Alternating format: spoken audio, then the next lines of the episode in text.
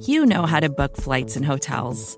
All you're missing is a tool to help you plan that unbelievable travel experience. That's why you need Viator. Book guided tours, excursions, and more in one place. There are over 300,000 travel experiences to choose from, so you can find something for everyone. And Viator offers free cancellation and 24 7 customer support for worry free travel. Download the Viator app now and use code Viator10 for 10% off your first booking in the app. Find travel experiences for you. Do more with Viator.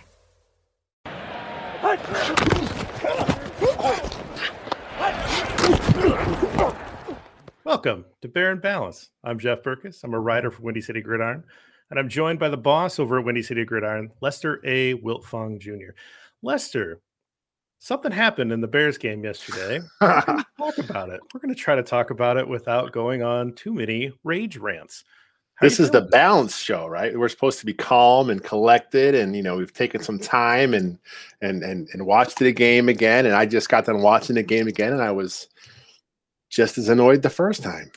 Let me ask you this: How do you deal with a Bears loss now, and how does that differ than how you dealt with a Bears loss when you were younger and maybe a little bit more emotional? Oh yeah, when I was younger, it was you know I was more hardcore fan as far as like it, it would it would ruin my day to a point. But now, you know, now it's like, you know, when the game ends, like I, I usually jump right into writing immediately. Like I try and get my stuff done that I have to prep the the snap counts and stats article. I try and get that prepped as much as possible. You know, depending on what's going on, I may have to do a couple other uh, other articles, just you know, depending on, on who else has got things going on. So, so now it's like the game ends. I take some time to, to do some stuff on Twitter because you know the social media thing is like huge on game day. So that's like that's a big part of the brand building. So that I go on there and then then I write and but you know if it's it's it's it's a different mood. I mean, if it's a win, it's it's obviously much better. If it's a loss, it still it still puts us puts me in a bad uh, a bad state of mind for a little while. I think for myself, it usually would take me days to get over a bad loss when I was younger, and I mean into like college. I would have yeah. some, I would have issues. Like it would really bother me, and then I started to get a little bit better, and then I got to the point where when I started writing, I didn't I didn't I purposely didn't do anything right after the game because I knew how emotional I could get. But you start to go into analysis mode and once you start doing that and you know that you have to craft some thoughts for public consumption, you do kind of let that emotion out quick. So for me, if it's if it's bad, I I don't mind going for a run or, or going to the gym or something like that. Just kind of get that out, uh, and then I can kind of start really focusing on writing. But anymore, and I'm getting a little bit mellower in my in my advance uh, advancing age, See? and so I'm, I'm, not quite as uh, it doesn't I don't let it uh, affect me more than a couple hours later. Um, yeah. But rewatching it, whew, boy, that was just not a lot of fun. There is not a lot of positives to talk about in this game, but we are going to try our best to try to pull out a few positives. We're going to try to do our best to talk about some of the ne- negatives and hopefully somewhat of a constructive way. But every episode, we start off with a trench tribute. So, one of the guys on the offensive line or defensive line that we want to point out that we think had a good game that maybe didn't get talked about. And so um, I imagine that both of us picked defensive linemen yeah. this week. Because, why don't you know this week? Why don't, why don't you go first this week? I've been going okay. first the last couple. So sure, my my guy is Mario Edwards Jr. Nice. So, okay. Uh, first game back from suspension, he gets a sack, he gets a couple of tackles. I like Mario Edwards Jr. I like rotational defensive linemen that come in and can give you a little juice, give your main guys some rest. And that's what Edwards was last year. He came off a two game suspension, uh, I believe, for uh, performance enhancing drugs yeah. or something like that. And so they they signed him knowing that he would he would serve the first two games um, on suspension. And so the Bears obviously like him. He came right back in the mix and he got a nice sack. And and I, I felt really good about that. Uh, Baker went down five times overall. Could have been worse. Could have been six or seven. Yeah. We're going to talk about Robert Quinn here in a little bit. Um, bouncing off guy, uh, bouncing off Baker for some reason. I don't know what was happening with uh, the Baker Mayfield uh, simulation that he all of a sudden became Christian Okoye um, when when Robert Quinn was trying to hit him. But uh, I, I just I like Edwards. I think he's a he's a nice player, and I wanted to give him a little love coming coming off that suspension and, and make an impact right away. What about you? Uh, you know, I actually had a couple guys picked here because I was kind of wanted to wait and see who you went with, but uh, I'm going to go Khalil Mack. You know, I just think you know he, he was injured at one point in the game. You know, he looked like he was really laboring on the sideline, and he came back in and you know he gutted it out. And you know that's what he that's what he's been doing for the Bears this whole time he's been in, in, in Chicago. He's just a warrior. He had two sacks, he had two tackles, two tackles for loss. You know, there were several times I noticed that he was really setting the edge and just stretching the whole play out and then at some point, it was either uh, Smith or uh, Alec Ogletree would come up behind him and, and, actually make the tackle. But you know that was set up by the strong edge that was set by Khalil Mack, and that's that's one thing that really doesn't. It never shows up in the stat sheet, you know. But it's something he's always been really good at. But but then of course this week he also had the flashy plays, the sacks, the TFL. So for me, my my trench tribute this week is Khalil Mack. Yeah, I actually talked about it a little bit on the Sunday morning live stream with uh, Stephen Schweikert and Sam Householder. Mack, you know, it doesn't get run at a lot because he is such a good run defender, but the Browns are so good at running that I thought yeah. that they wouldn't they wouldn't avoid him, that they would go at him because they felt pretty confident in what they could do. They weren't going to make their whole game plan about going away from Mack. They have five really good offensive linemen. I mean, you know, various degrees, but yeah, I mean, their, their tackles are good, their guards are really good. So I wasn't surprised that they went at Mack and he performed as expected. A lot of games, you know, he's like a cover corner, like a shutdown island cover corner that doesn't yeah. get thrown at. That's what he is as like a, a run stopper. They just don't run at him. And so yeah, it's a good call. And then he got two sacks. One of them cleaning up for for Quinn, which is nice because last week he created a sack for Quinn. And so Quinn not being able to clean up his own sack, Mack benefited this week um, by by holding on to the ankles. I I, I don't know. Like Baker Mayfield Mayfield they they cranked up you know He's 99 squirrely. on break tackle. Yeah, you know that was so weird. I just I, I wouldn't have expected him to be a guy that would would be able to do that. But all right, so that's our trench tribute. So we're gonna move on quickly because we have more stuff to talk about that we want to make sure we dedicate some time to. But we're gonna go to the sweet tweets. So our tweet of the week. I'll start off again. This is one by um, Bab H Bear at Bab H Bear. Matt Nagy is the Jared Goff of coaches. Good enough to be competent when things are easy, but can't elevate his team. Time for an upgrade this offseason. So I wanted to highlight this tweet so that we could just get right into it and have a conversation about Matt Nagy. I think that, uh, honestly, I'm not sure he's even Jared Goff level right now. I think oh. that given the three games that he's had so far this year, he's playing at a very low level. I mean, we are talking bottom, scraping the bottom barrel of the league as, as an offensive designer and play caller right now. Um, I don't know that he had a game plan for Justin Fields in Cleveland. Like people say, oh, he had a bad game plan. I don't know that he had one because I couldn't see any evidence of it. He talked about it all week that he had stuff in plan that you know he was going to scheme things around Justin Fields, right. his athleticism, his his big arm, and then what did we see? the same old crap we've always seen. It was just, it was so disappointing. Justin Fields is a touchdown to check down kind of guy. He's the guy that can throw it deep, but you seem seemingly the game plan looked like it was like an RPO kind of game plan and short passes, and it looked like it was a game plan for Andy Dalton. And I just I don't get that.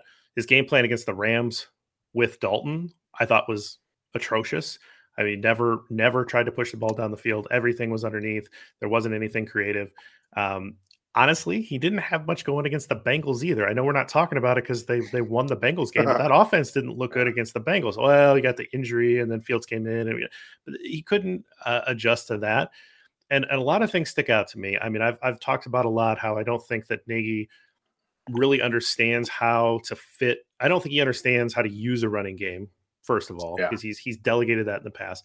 I don't think he understands how that piece fits and marries with a passing game. And I don't think that he really understands how important and effective play action is. And so those pieces and how they fit together, I don't under, I don't think he shapes any of them that well. And I definitely don't think he has ever tried to figure out how they go together and how they fit together.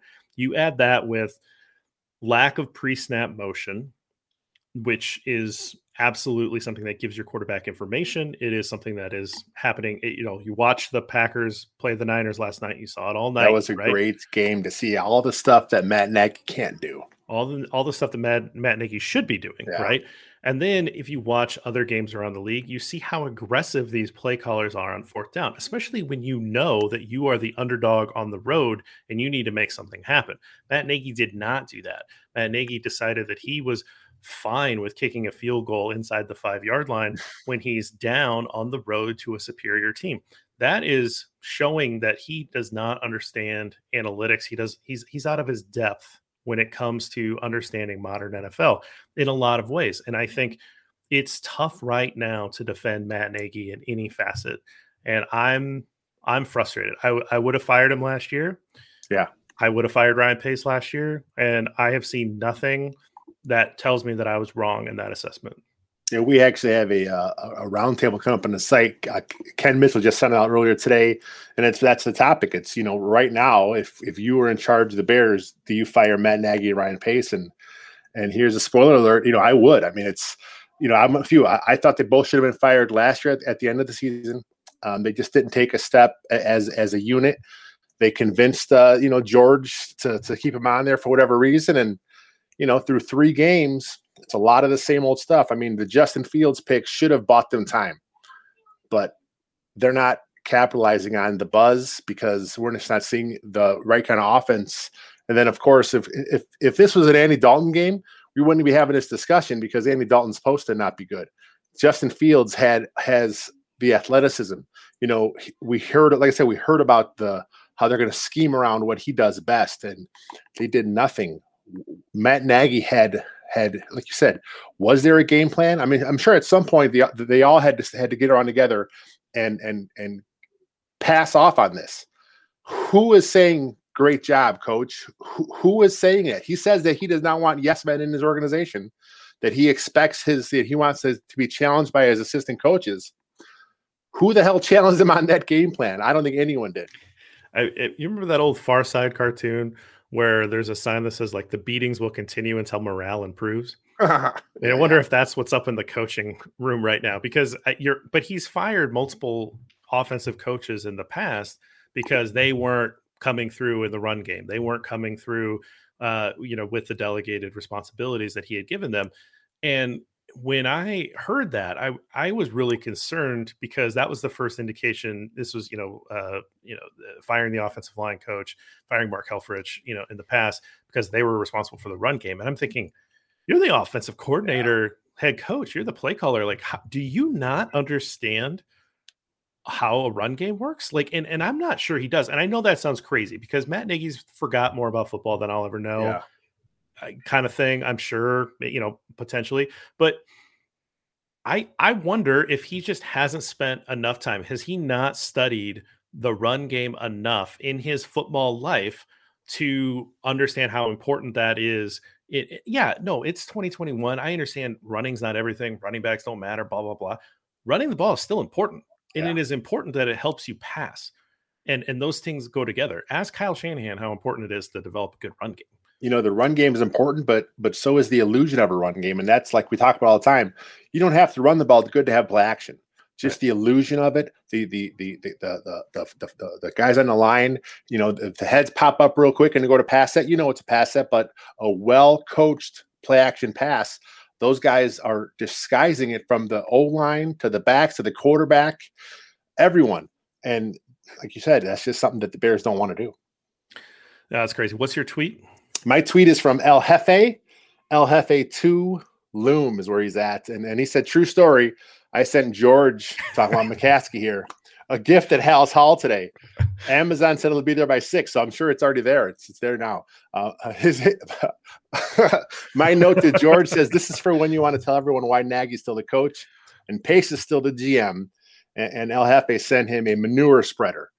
And I really hope this is true that there's actually a manure spreader sitting right there at at, at, at, at, at the gates to Halas Hall. That would be outstanding if that's the, if that's real true here. I saw that tweet. I I, I laughed. You know, George, George got to go too, right?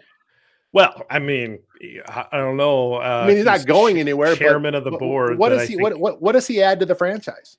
Well, he doesn't add anything. I, I mean, seems like a nice guy, but I gotta tell you, that's not really doing much here. That doesn't add much in currency to to the NFL. Uh, he's the chairman of the board. There are plenty of other people that are part owners of that team that could serve in that role. And I'm sure that he wanted to bring home a championship yeah. before he passed it on. And I know that there's a lot of talk about him wanting to to try to win a championship for his mom before yep. you know she passes away, which you know we're all going to do eventually, right? But like you know she's 90, 90 years old or something yeah. like that, right? So I mean I get it, but um that the, you know those are emotional decisions and mm-hmm. that's mm-hmm. how you make a bad decision like keeping Ryan Pace and Matt Nagy around and and I think that at some point, yeah, somebody on the board is going to have to say, you know, we appreciate what you've done for the organization. We think it's time for us to now move on with this change in GM and coach. We want to bring on a new chairman, and and so yes, I do think that actually he needs to go. I, yeah. I and I, am not someone who's like fire the owner because how no, do you yeah. do that? But I do think that it's time for a change in the chairmanship. I was very critical of the whole regime, you know, last offseason. I just, I mean, if you have to bring in a guy like Ernie Accorsi to tell you what to how to do your job, that's just wrong. I mean, if you don't know what you're doing, time. you don't know what you're doing, then you know what? It's time for you to step away and say, you know what? I'm going to hire someone in. Here's the keys to the franchise. You know, I'm I'm I'm still a chairman. It's it's it's you know it's still my gig, but but as far as the football stuff, you know, you are now the guy, and it's not Ryan Pace and it's not Ted Phillips, but this is the new guy hands off. It's your show. Fire, keep, whatever you got to do, do it all because eh, George McCaskey has to realize he doesn't know what he's doing at this in, in this job. Yeah, after that happened, I wrote a long poem and published that to. I remember, I remember that. Yeah, it's my my interpretation of the. We're events. all about creativity at WCG. You know, uh, you know, I I'm sure that it, that poem was good enough to get published in a high school poetry book, but you know, probably not much else. You know, rhyming rhyming uh, couplets is is the only thing I can do. uh, don't ask me for iambic pentameter. But all right, tweets are done. Let's get up. Let's get caught up in the numbers game. Stat of the week my stat of the week one. I know. One for number one. This is one net yard of passing. So Justin Fields was six of 20 for 68 yards. He took nine sacks, which is Oh boy, um, you're probably still working on Sack Watch article. I haven't even started. I just yeah, kind of I, I, I was looking at it today, and I'm like, you know, I was telling I was, I was telling uh, uh, Robert, just making the gifts alone is gonna take me like a couple hours to go through it all and just you know chop it up. And like, it's gonna be a rough one this week. Yeah, that's a marathon. So he took nine sacks for 67 yards of lost yardage. So 68 yards of passing minus 67 yards of lost yardage on sacks equals one one yard. It's like the Bob Uecker moment from Ma- Major League. One hit, one goddamn hit. Like, what's going on around here? Like that. That is bad. And as I looked more and more um, in my lifetime, this is the worst offensive output. Uh, 1981, they had uh, fewer yards. It was 13 degrees. It was against uh, the Lions. It was a terrible day. Okay. Um, Who was the quarterback back then? You, it was like it was like uh, Bob Vince Evans, Avellini. Okay, and then it was actually two quarterbacks, uh, and they both had a 0.0 rating. Wow. That's how bad they were. So, uh, yeah, that was obviously a bad day in 1981. This this is the worst since then. Um, I, I thought I read something about it being one of the worst days in like of any NFL team in like modern football history, like in the, this century. That's I mean, a record the Bears deserve right there. I mean it, you know, yeah. but but yes, but here's the thing is that we have seen, you know, Craig Krenzel under center. We have seen, you know, Moses Moreno. Like we have seen some random guys that like probably don't deserve to be starting quarterbacks in the NFL. No offense to those guys, but we have seen some terrible quarterbacks take the helm of terrible offenses. And yes, the Browns defense is good like and they came together i you know i've watched both their games uh, in prep before that this game they they weren't quite all there but they have a ton of talent and you could tell that they were getting closer i'm not surprised that they looked as good as they looked but this is terrible i mean you've played good defenses before this yeah. is atrocious and it really goes back to just everybody being terrible. There just wasn't a lot of guys. Well, he was pretty good. No, everybody, everybody was terrible. The whole offense was just, uh, you know, awful. Top to bottom. There's no no redeeming qualities, nothing good to take out of the offense. You know, there were, you know, I, I mean, to talk about the quarterback. I mean, there were some misplays when Justin Fields out there too. Some of the, some yeah. of those sacks were on him. You know, he made some mistakes. There were some some uh, read options I thought he should have kept because the the DN crashed down on, on on the running back and he handed it off for some reason, which made me think maybe that was design. Maybe the coaches told him, you know, don't keep those. I'm not sure, but those look like no brainers to me. That there's a couple at least in the first half that he should have kept, and there was no one on the outside. So no one had a good game. No, uh, even little things like there was a play where uh, he threw it to Goodwin and Goodwin, but Goodwin stopped on the stopped comeback. Coming back, yeah. And it's like help your guy out, right? And but then if you look at it again, I'm not sure if this is why Goodwin stopped. I mean, I don't think it excuses him, but there were two guys in the area and in the Kmet and Graham. And you watch the route, like Graham's running this big long route, like no business running that route from Jimmy Graham. And then Kmet is like turning up the field. Like it, eh, there's no way there should have been three receivers all sided there. So you get this clumping of wide receivers or pass catchers Eh, that's not good. Like you use the field, you know, just geometry wise, you want to have, you want to take advantage of space. You don't want this clumping of, of receivers. There's just nothing that was working. That goes back to coaching, that goes back to scheme. These players have to take some responsibility to this. I mean, it's everybody involved, but it was bad. Like, did you see that Jets around. tweet earlier today? But did they from, brag about doing better than the Bears? No, it was it was it was, it was a uh, you, you, talk about the clumping of the, of the of the pass patterns. Mm. The Jets had trips to the right, and all three guys ran in routes, and it was like the, it's it, it's comical to look at. It's, it's like a clown car thing, but it's that's the Jets, and it's you know that's what I thought of. That's that's a Matt Nagy staple. You know, you know, guys in the wrong place. I'm not sure if it's if it's the that's how they're coached, but that's where yeah. they end up. So. If you if you uh, just a quick digression, we'll get to yours, but um, Bruce Arians, I read his book, very interesting. Uh, you should read it if you know quarterback whisperer, and he talks about how much geometry you know he uses in his play calls, right? And so he's trying to put maximum stress on the secondary with how far away these guys are, and to give his quarterback space to throw the ball, to give his wide receivers space to like break off and make moves, whatever, right? And and so I, you know, you, you read something like that, and you're like, oh yeah, that makes sense. Yeah. And and so then you start seeing it. You start seeing it in his offense. His offense is very different than what Nagy runs. Right? Nagy runs, you know, read offense. Arians is, you know, downfield type type attacking. But you know, those geometry is free anybody can use geometry, right? Like this is not something that like Bruce Arians like figured out geometry and he just owns the patent rights on it. You can use these things regardless of what play calling system you have, regardless of what type of offensive approach you have. And it just doesn't come through. There, you, there's no excuse for that kind of clumping and not coming back to the ball and all that stuff. But we keep seeing it, and that's not helping your guy out. You know, this is what's so maddening is is Matt Nagy essentially runs a version of the West Coast offense. You know, and if you trace its roots all the way to Bill Walsh, you know, when he created it, he created the West Coast offense because he he not only wanted to, to stretch a defense vertically, but also horizontally. He wanted to use the entire field. And Matt Nagy is just not doing that. He's he's running a lot of curls, you know, but you know, but he's not running enough drags. He's not he's not putting stress on the flats. He's not doing it enough to where you actually see a Compton offense. And you know, like like you said, we, we've we've you know, I've made a lot of excuses for Nagy through the years because I want to wait and see him, you know, w- with his guy. And and I said when the season started, I go, this is his put up or shut up year he either does does it now or he's gone, and and he can't. He's not doing it through three weeks. So. Oh. No, it's like three strikes and you're out. It's it's yeah. tough. To, it's tough to keep going. But what about your stat? My my, my numbers this week is uh, you had one. I, I'm going to go with two, and uh, and uh, it's the Bears. Out of all their dropbacks, there were 30 of them. They called two max protects. Hmm. They had two designed rollouts and two designed quarterback runs. I got these stats from uh, ESPN's Paul Hemberhetix. I know I butchered his name at Paul Hembo, you know, but it's just, it's again, we talked about the game plan.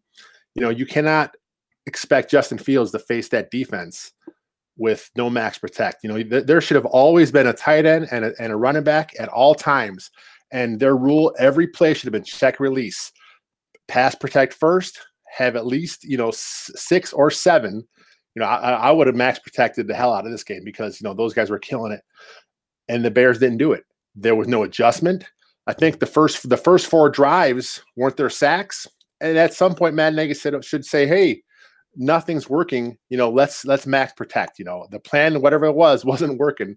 They didn't do it. So for me, number two is just uh, it's just awful, awful this week. Yeah, and let's talk about Jason Peters against Myles Garrett. Now, Jason Peters, again, great player. I trench tribute last week over his career. Yeah. He's 39 years old. He's not in the physical condition and at the athletic peak to be able to take on Myles Garrett, who is in his prime, who could very well win Defensive Player of the Year. Certainly after yesterday, he's in that position. And he's not he's not going to be able to do that one on one. He is no. not going to be able to handle a guy like Garrett all game. And the uh, the other side has Jadeveon Clowney, who isn't what his draft pedigree said he was, but he still knows how he's to get after the quarterback. Yeah, right. And so it's it was hubris to allow Jason Peters and Germain Ifedi to try and take these guys on one on one. That's that's what it is. It's hubris. Myles Garrett talked about in week two game against the Texans that he's never been chipped so much in his life. And then after this game, he remarked that he don't think he was chipped once, and, and I and I haven't watched as intently as I should have, but I don't cannot recall him being chipped once in this entire game. And the Texans, the Texans are the, the team Texans. that everybody's like they're not going to win a game. They're terrible. You know they've got all the drama that you know Bill Bill O'Brien and the whatever's going on there, and they've bankrupt that team. They have no talent, right? The Texans knew enough to try to do something to slow down Myles Garrett, right? Like yeah. this is not advanced football. And and if a guy is getting four and a half sacks, at some point you have to ask, what are you doing to help out your players? Because Jason Peters is a is a proud person, right? Like I'm sure that he takes pride in his game. I'm sure he came back to do this like because he loves the game of football. He doesn't want to get whipped by this, you know, this guy. He he wants help, right? Like he yeah. doesn't want to have four and a half sacks. You know, here's the other thing. I'll twist it around. The Browns should have been doing something to slow down Robert Quinn because again, Robert Quinn probably should have had four sacks, yeah. and they didn't. But like because he didn't finish them off, Mack got one, he whiffed on one. Baker juked him out of a, a what could have been another sack, right? I mean, I'm, we're talking because I think he got one and a half credited. I, I, think he probably could have had three to himself, maybe At four. Least, yeah. You know, and and so the Browns probably should have been doing something a little different to to stop that speed rush because he was just going around the edge, and you know Baker can step up or whatever, but like he was still getting home a lot of the game. The Browns probably should have done. It. We could criticize them for not doing the same thing. The difference is Robert Quinn is, you know, looks like he's having a nice year, and he maybe he'll be a good player. Myles Garrett's gonna potentially win the defensive player of the year. Yeah. Like you have to treat him like you treat Aaron Donald, like other teams treat Khalil Mack, where they where they scheme for him, where they worry about him, and not just be like, all right, Jason Peters, take him, go for it. Matt Nagy talked about how they moved Garrett up and down the line, and and that's something they were expecting. You know, if that's the case, then they didn't seem like it because you know eh, when when when he kicks in, in the tackle and, and he's going against James Daniels, you still got to have a I running back. That. I think that a lot has to not- still be back there, understanding that he's probably going to beat James Daniels and Sam Mustipher and Cody Whitehair. At, at some point, it's going to happen because he is just he's that dude. I mean, he's he is just a a mammoth dude. He's strong. He's quick. He's the total package as a defender. And the Bears didn't seem to care wherever he was. He just was one on one wherever he was on the whole the whole D. Matt Nagy, stubborn. All right. Well, let's uh let's take a quick break and then on the other side of this, again, the segment that's sweeping Bears Nation. We'll get into it. Three Bears. Stick with us. I want to tell you guys about a fun game called Thrive Fantasy, which combines the fun of daily fantasy sports and the rush of making prop bets. And what it is, is a daily fantasy sports and esports app for player props so you can eliminate the countless hours of research and focus on only the top tier athletes that will have the biggest impact in every game. Here's how it works you'll choose 10 out of the 20 available player props to build your lineup, and each prop is assigned a fantasy value for both the over and the under based on how likely it is to hit. Thrive has over 140 grand guaranteed prizes for NFL's Week One and has already awarded over four million dollars. And Thrive has a featured 100 grand guaranteed contest that just costs 20 bucks to enter, and first place will take home $20,000. Just use our promo code Windy City when you sign up today, and you're going to get a 100% instant first deposit match up to $100. Free money is always good. Just download Thrive Fantasy on the App Store or Google Play Store, or go into the website www.thrivefantasy.com. And remember, sign up with our promo code Windy City. Good luck and prop up today. Another day is here, and you're ready for it. What to wear? Check. Breakfast, lunch, and dinner? Check. Planning for what's next and how to save for it? That's where Bank of America can help. For your financial to-dos, Bank of America has experts ready to help get you closer to your goals. Get started at one of our local financial centers or 24-7 in our mobile banking app. Find a location near you at bankofamerica.com slash talk to us. What would you like the power to do? Mobile banking requires downloading the app and is only available for select devices. Message and data rates may apply. Bank of America and a member FDIC. All right, let's we're back. So let's talk about the three bears. So everybody knows the concept. Too hot, too cold, just right. We're going to start off with the bear with the hot bowl of porridge. Since I'm leading off on this episode, my guy's Robert Quinn. I wanted to talk about how good he's looked based on how bad he looked last year. So obviously, it seems as though the injury issues that we were worried about with Robert Quinn last year were in fact injury issues and they look like they're cleaned up. He looks fast. That speed rush is working. Now, the thing about Robert Quinn, I don't know how much of a counter move he has. Um, he hasn't necessarily shown much much in the counter, but like that speed rush is great. It, I mean, if you're going to be a one trick pony, have that one trick yeah. be really nice and and that is what's happening right now with Robert Quinn. So you got to give him some credit. Again, I don't know why he kept bouncing off of Maker Baker Mayfield, or else his stats would have been insane. But because I have an over nine and a half sack bet on Khalil Mack this year, I'm happy that he gave at least one of those over to Mack. So yeah. like you know that was good.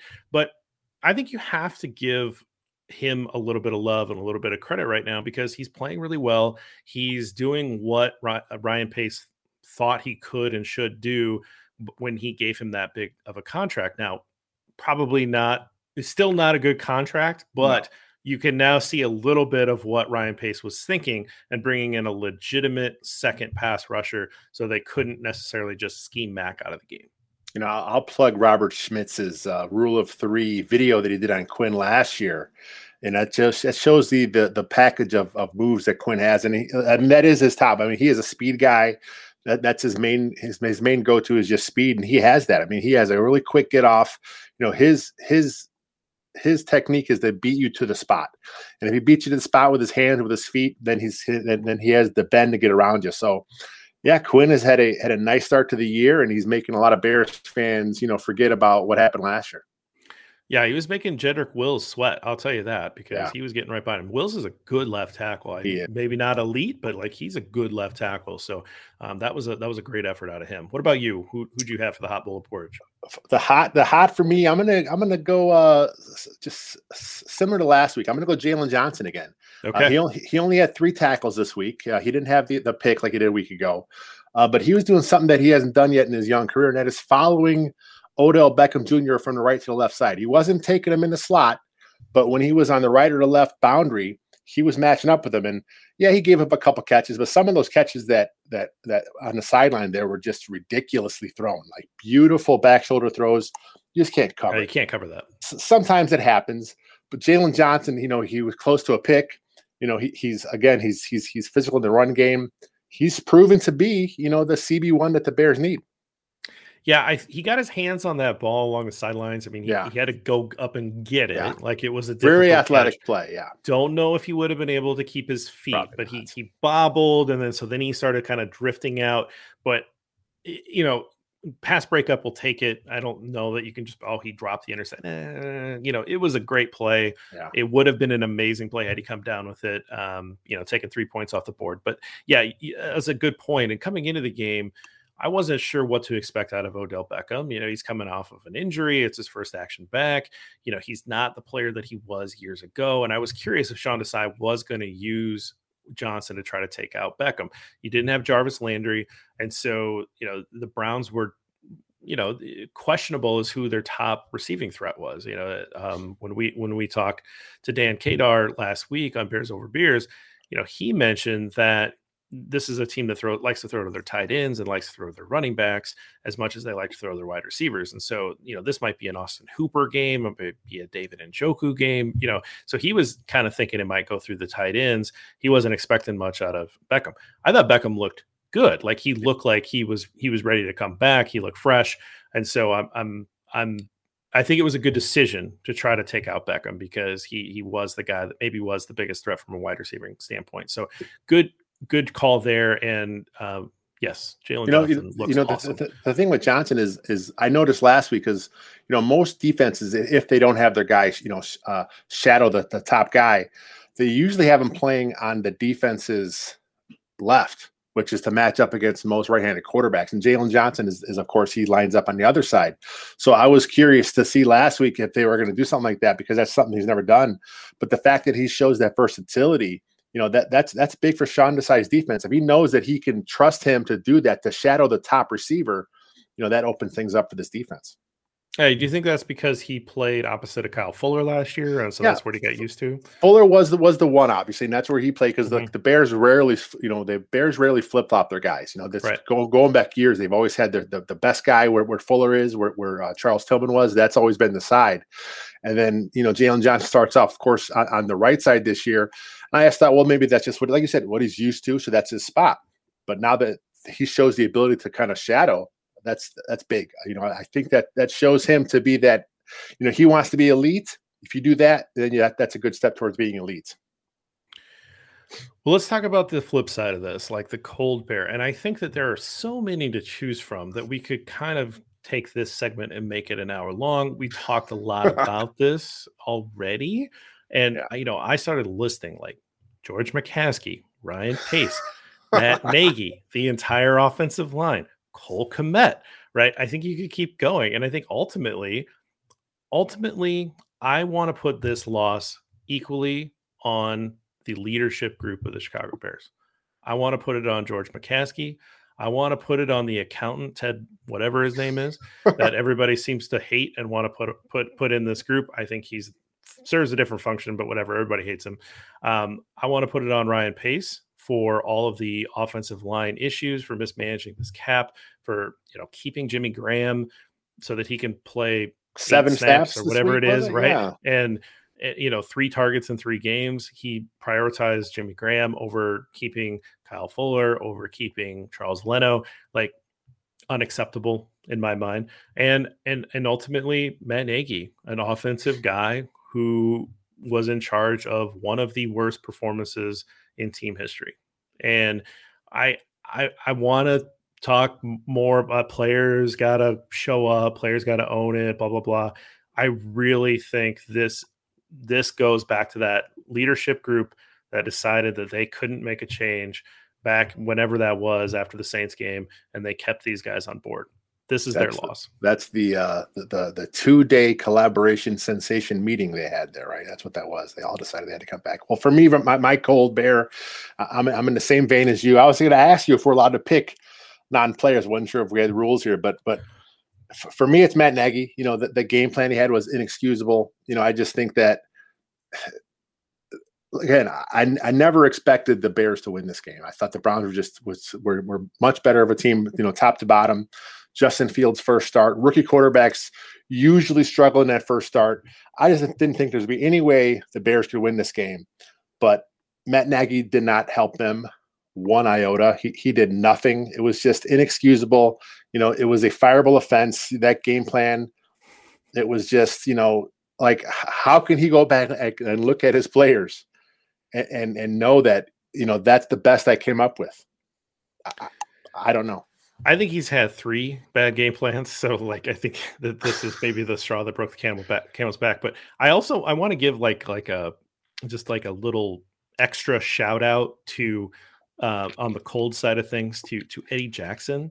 Oh. Um, Eddie Jackson flexing along the sidelines after Odell took a reverse and got a first down on it, and Eddie kind of bumped him on the way out of bounds, and then it wasn't even a big hit. And it's like what is that? One, they got a first down, and two, like you basically just met him at the sideline, and yeah. then Eddie Jackson misses Kareem Hunt on a on a on a touchdown run where Kareem Hunt was dead to rights by Deon Bush.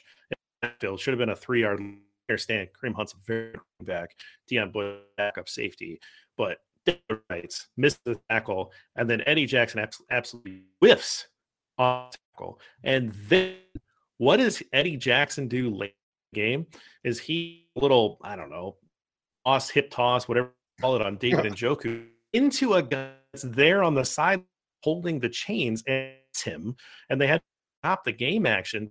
Jackson so getting blocked out of a throws a brown the chain gang guy. Like Eddie, like doing like game, just he's just not there. Like I, I'm I'm I'm defending Eddie Jackson. The, the the the the coolest thing about the the the flex in the sideline was, you know, I, I thought maybe the ref would throw the taunting flag, but even the ref said that was that was pathetic. A taunt on a hit like that. I'm not going to flag you for that. Wasn't even a good enough Get taunt. the hell out like, of here with you, that. You don't have enough to celebrate flex. there. Yeah. yeah. oh man. All right, just right. I've got I've got maybe the saddest just right here, but Uh-oh. I want to talk about it a little bit because I think that he deserves a little bit of credit, and that is okay. Pat O'Donnell. Oh, Pat I love O'Donnell, it. I love it. Okay. Yeah, I, I know. It, look, it's sad if you're going to highlight a punter, and I get that, and that's what that kind of game was. But Pat O'Donnell, seven punts, averaged 57 yards a punt. And he did everything he could to try to flip the field yeah. and try to give that Bears defense, you know, uh, uh, Brown's offense bad starting field position and, and put that defense in a position to succeed. And we just don't see enough, you know, talk about when a punter does good things. We only talk about them when they do bad things, right? So giving a little bit of love to the longtime punter of the Chicago Bears, Pat O'Donnell. I like it. I've always been a fan of O'Donnell's. He, he's a guy that came with a really, really big leg, and he's learned how to be a good directional punter.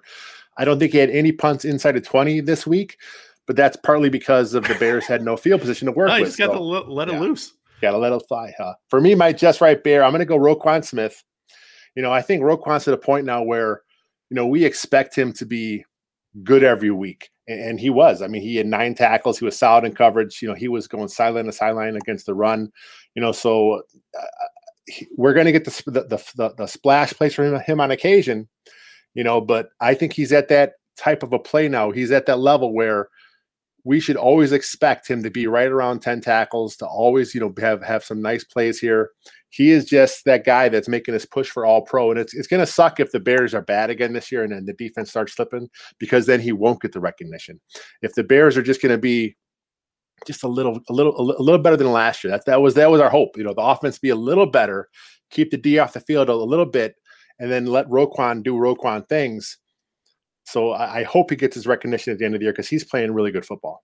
Yeah, no, that's that's great. And I, I mean, you got bright spots. You got to talk about them because again, trying to be balanced here. I know this was a negative show for the most part, but uh, there there were some good. We talked about the punter. That's great. I, hey, man, you know I love I'm, it. I'm digging, but just want to before we get out of here talk about what else is going on uh, on the website, what else is going on with other podcasts. Obviously, check out Lester's T formation conversation on Friday nights. Um, hopefully, we will get Bears Over Beers up in your podcast uh, app on Friday morning. Who's your guest this week? Who, is it lined up I, yet? I, I cannot. I cannot reveal that yet, but I, I love it. Say yes, that it is teaser. A, it's a really good guest, and it's a very interesting guest who is a big in the community it happens to be a Lions fan. It's not a okay. Lions beat writer, right? So okay. it's it's a it is a it is a excellent guest that that EJ Snyder has lined up. Nice. Um, and again, this is a promise to number one Bears fan, my mom, that I will get the podcast in on Friday morning so that I don't get an angry text from her that says, Where is the podcast? I can't find it. But um, 10 thoughts coming out on Tuesday for me. We'll have something with stats on Wednesday. What about you, Lester? Uh, Sackwatch. I'm gonna have to get to work on Sackwatch probably tonight, and I'll, I'll, I'll, do it again tomorrow night. And you know, my, my, my goal always is to shoot for an 11 a.m. spot on Wednesday. I was late last week because some other things, but this week I'm gonna be late. I have a feeling just because of because of nine freaking sacks. Yeah, I think that's to take a while. We decided to do this one live, and maybe we will do more of those in the future if you guys like that. If you guys would like to join us on Monday evenings to talk about the previous game, maybe vent a little bit in the comments, please keep that somewhat clean. Uh, but we would be happy to have you over in the YouTube page. It's Bears Over Beers YouTube page. Um, we're so going live right now, so that's that's fun. If you guys want to join us for that, if not, you know, keep finding us in your in your podcast uh, app or however you listen to audio content. Um, otherwise, thanks for joining us. Any final thoughts on this terrible game? I just want to get this Sackwatch over with and never think about this game ever again ever. Unfortunately, because it was Fields' first start, I feel like it's going to keep coming back for yeah, a while. Yeah. But yes, let's let's put this one behind us. So thanks for joining us. Uh, until next week, bear down.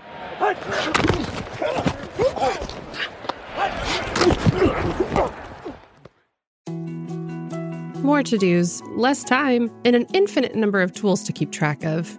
Sometimes doing business has never felt harder, but you don't need a miracle to hit your goals you can just use HubSpot because their all in one customer platform can make growing your business infinitely easier. Imagine this high quality leads, fast closing deals, wildly happy customers, and more benchmark breaking quarters. It's not a miracle, it's HubSpot. Visit HubSpot.com to get started today.